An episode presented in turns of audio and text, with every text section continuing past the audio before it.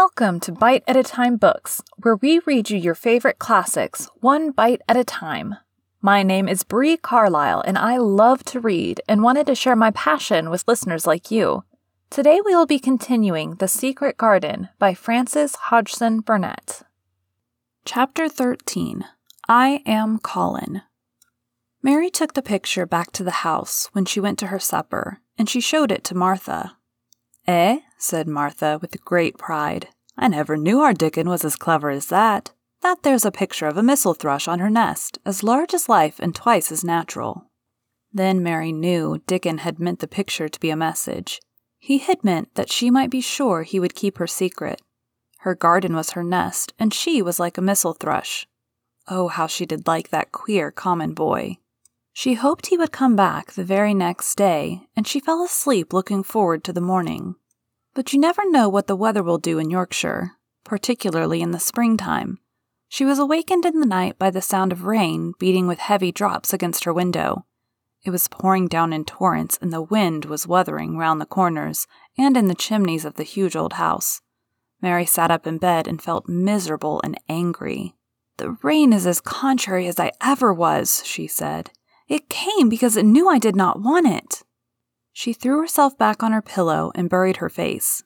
She did not cry, but she lay and hated the sound of the heavily beating rain. She hated the wind and its wuthering. She could not go to sleep again. The mournful sound kept her awake because she felt mournful herself. If she had felt happy, it would probably have lulled her to sleep. How it wuthered and how the big raindrops poured down and beat against the panel. It sounds just like a person lost on the moor and wandering on and on crying, she said. She had been lying awake, turning from side to side for about an hour, when suddenly something made her sit up in bed and turn her head toward the door, listening. She listened and she listened. It isn't the wind now, she said in a loud whisper. That isn't the wind. It is different. It is that crying I heard before. The door of her room was ajar, and the sound came down the corridor, far off faint sound of fretful crying. She listened for a few minutes, and each minute she became more and more sure. She felt as if she must find out what it was. It seemed even stranger than the secret garden and the buried key. Perhaps the fact that she was in a rebellious mood made her bold. She put her foot out of bed and stood on the floor. I am going to find out what it is, she said. Everybody is in bed, and I don't care about Mrs. Medlock. I don't care. There was a candle by her bedside, and she took it up and went softly out of the room. The corridor looked very long and dark, but she was too excited to mind that. She thought she remembered the corner she must turn to find the short corridor with the door covered with tapestry, the one Mrs. Medlock had come through the day she lost herself. The sound had come up that passage, so she went on with her dim light, almost feeling her way, her heart beating so loud that she fancied she could hear it. The far off faint crying went on and led her. Sometimes it stopped for a moment or so and then began again. Was this the right corner to turn? She stopped and thought. Yes, it was. Down this passage and then to the left, and then up two broad steps and then to the right again. Yes, there was the tapestry door. She pushed it open very gently and closed it behind her, and she stood in the corridor and could hear the crying quite plainly, though it was not loud. It was on the other side of the wall at her left, and a few yards further on there was a door. She could see a glimmer of light coming from beneath it. The someone was crying in that room, and it was quite a young someone. So she walked to the door and pushed it open, and there she was standing in the room. It was a big room with ancient, handsome furniture in it. There was a low fire glowing faintly on the hearth, and a nightlight burning by the side of a carved four poster bed hung with brocade and on the bed was lying a boy, crying fretfully. Mary wondered if she was in a real place or if she had fallen asleep again and was dreaming without knowing it. The boy had a sharp, delicate face the color of ivory, and he seemed to have eyes too big for it. He had also a lot of hair which tumbled over his forehead in heavy locks and made his thin face seem smaller. He looked like a boy who had been ill, but he was crying more as if he were tired and cross than as if he were in pain. Mary stood near the door with her candle in her hand, holding her breath. Then she crept across the room, and as she drew nearer, the light attracted the boy's attention, and he turned his head on his pillow and stared at her, his gray eyes opening so wide that they seemed immense. Who are you? he said at last in a half frightened whisper. Are you a ghost? No, I am not, Mary answered, her own whisper sounding half frightened. Are you one? He stared and stared and stared. Mary could not help noticing what strange eyes he had. They were agate gray, and they looked too big for his face because they had black lashes all round them. No, he replied, after waiting a moment or so. I am Colin. Who is Colin? she faltered. I am Colin Craven. Who are you? I am Mary Lennox. Mr. Craven is my uncle. He is my father, said the boy. Your father? gasped Mary. No one ever told me he had a boy. Why didn't they? Come here, he said, still keeping his strange eyes fixed on her with an anxious expression. She came close to the bed, and he put out his hand and touched her. You are real, aren't you? he said. I have such real dreams very often. You might be one of them. Mary had slipped on a woolen wrapper before she left her room, and she put a piece of it between his fingers. Rub that and see how thick and warm it is, she said. I will pinch you a little if you like, to show you how real I am. For a minute, I thought you might be a dream too. Where did you come from? he asked. From my own room. The wind wuthered so I couldn't go to sleep, and I heard someone crying and wanted to find out who it was. What were you crying for? Because I couldn't go to sleep either and my head ached. Tell me your name again. Mary Lennox. Did no one ever tell you I had come to live here? He was still fingering the fold of her wrapper, but he began to look a little more as if he believed in her reality. No, he answered, they daren't. Why? asked Mary. Because I should have been afraid you would see me. I won't let people see me and talk me over. Why? Mary asked again, feeling more mystified every moment. Because I am like this always, ill and having to lie down. My father won't let people talk me over either. The servants are not allowed to speak about me. If I live, I may be a hunchback, but I shan't live. My father hates to think I may be like him. Oh, what a queer house this is, Mary said. What a queer house. Everything is a kind of secret. Rooms are locked up and gardens are locked up, and you. Have you been locked up? No. I stay in this room because I don't want to be moved out of it. It tires me too much. Does your father come and see you? Mary ventured. Sometimes, generally when I am asleep. He doesn't want to see me. Why? Mary could not help asking again. A sort of angry shadow passed over the boy's face. My mother died when I was born, and it makes him wretched to look at me. He thinks I don't know, but I've heard people talking. He almost hates me. He hates the garden because she died, said Mary, half speaking to herself. What garden? the boy asked. Oh, just just a garden she used to like, Mary stammered. Have you been here always? Nearly always. Sometimes I've been taken to places at the seaside, but I won't stay because people stare at me. I used to wear an iron thing to keep my back straight, but a grand doctor came from London to see me and said it was stupid. He told them to take it off and keep me out in the fresh air. I hate fresh air, and I don't want to go out. I didn't when I first came here, said Mary. Why do you keep looking at me like that? Because of the dreams that are so real, he answered rather fretfully. Sometimes when I open my eyes, I don't believe I'm awake. We're both awake, said Mary. She glanced round the room with its high ceiling and shadowy corners and dim firelight. It looks quite like a dream, and it's the middle of the night, and everybody in the house is asleep. Everybody but us. We are wide awake. I don't want it to be a dream, the boy said restlessly. Mary thought of something all at once. If you don't like people to see you, she began, do you want me to go away? He still held the fold of her wrapper, and he gave it a little pull. No, he said. I should be sure you were a dream if you went. If you are real, sit down on that big footstool and talk. I want to hear about you.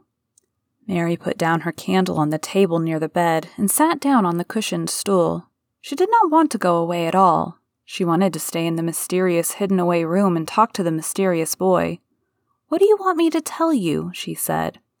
He wanted to know how long she had been at Misselthwaite. He wanted to know which corridor her room was on. He wanted to know what she had been doing, if she disliked the moor as he disliked it, where she had lived before she came to Yorkshire. She answered all these questions and many more, and he lay back on his pillow and listened. He made her tell him a great deal about India and about her voyage across the ocean.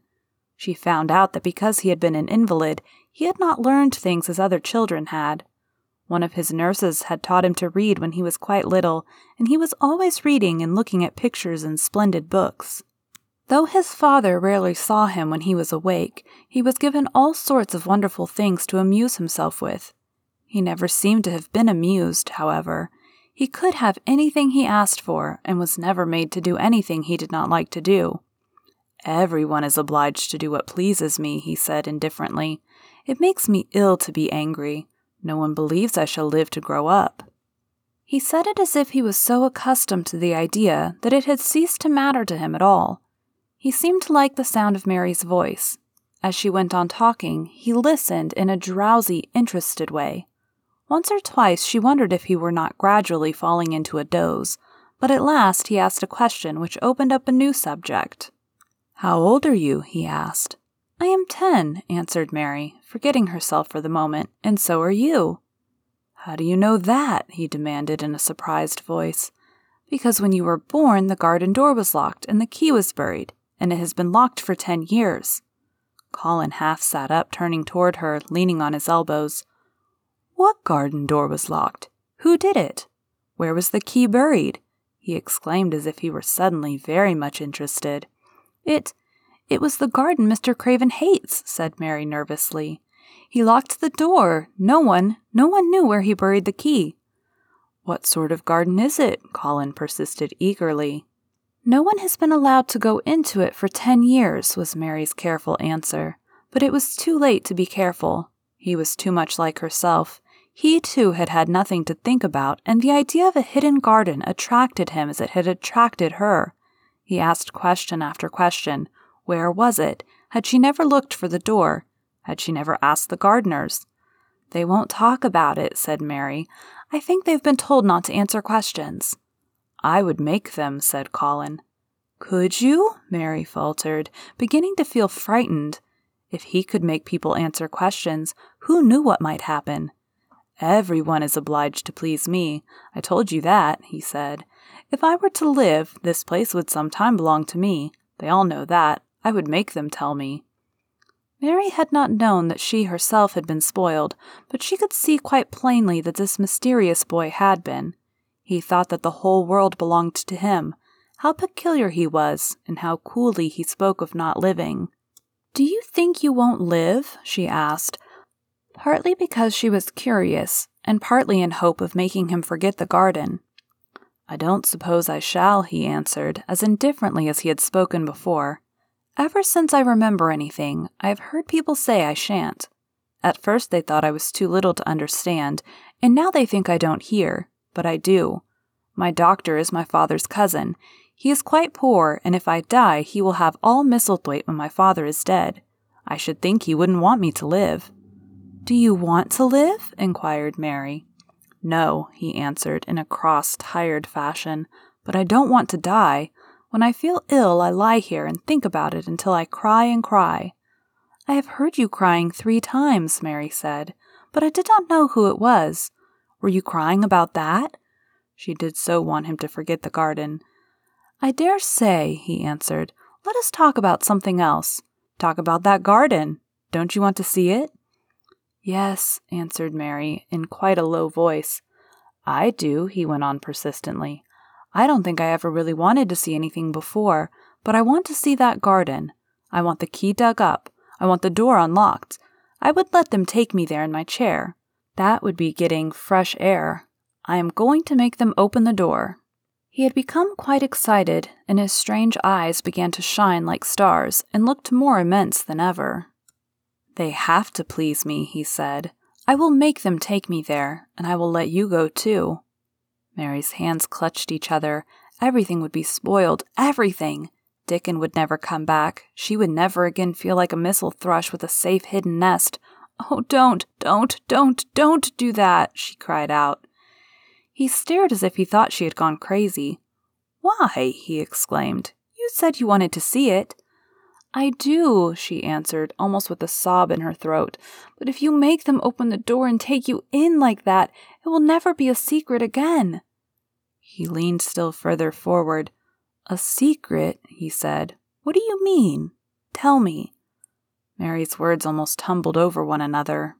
You see, you see, she panted, if no one knows but ourselves, if there was a door hidden somewhere under the ivy, if there was, and we could find it, and if we could slip through it together and shut it behind us, and no one knew anyone was inside, and we called it our garden and pretended that that we were missel thrushes and it was our nest, and if we played there almost every day and dug and planted seeds and made it all come alive. Is it dead? he interrupted her. It will be if no one cares for it, she went on. The bulbs will live, but the roses. He stopped her again, as excited as she was herself. What are bulbs? he put in quickly. There are daffodils and lilies and snowdrops. They are working in the earth now, pushing up pale green points because the spring is coming. Is the spring coming? he said. What is it like? You don't see it in rooms if you are ill. It is the sun shining on the rain, and the rain falling on the sunshine, and things pushing up and working under the earth, said Mary. If the garden was a secret and we could get into it, we could watch the things grow bigger every day and see how many roses are alive. Don't you see? Oh, don't you see how much nicer it would be if it was a secret? He dropped back on his pillow and lay there with an odd expression on his face. I never had a secret, he said, except that one about not living to grow up. They don't know I know that, so it is a sort of secret, but I like this kind better. If you won't make them take you to the garden, pleaded Mary, perhaps I feel almost sure I can find out how to get in sometime, and then, if the doctor wants you to go out in your chair, and if you can always do what you want to do, perhaps, perhaps we might find some boy who would push you, and we could go alone, and it would always be a secret garden. I should like that, he said very slowly, his eyes looking dreamy. I should like that. I should not mind fresh air in a secret garden. Mary began to recover her breath and feel safer because the idea of keeping the secret seemed to please him. She felt almost sure that if she kept on talking and could make him see the garden in his mind as she had seen it, he would like it so much that he could not bear to think that everybody might tramp in to when they chose. I'll tell you what I think it would be like if we could go into it, she said. It has been shut up so long, things have grown into a tangle, perhaps. He lay quite still and listened while she went on talking about the roses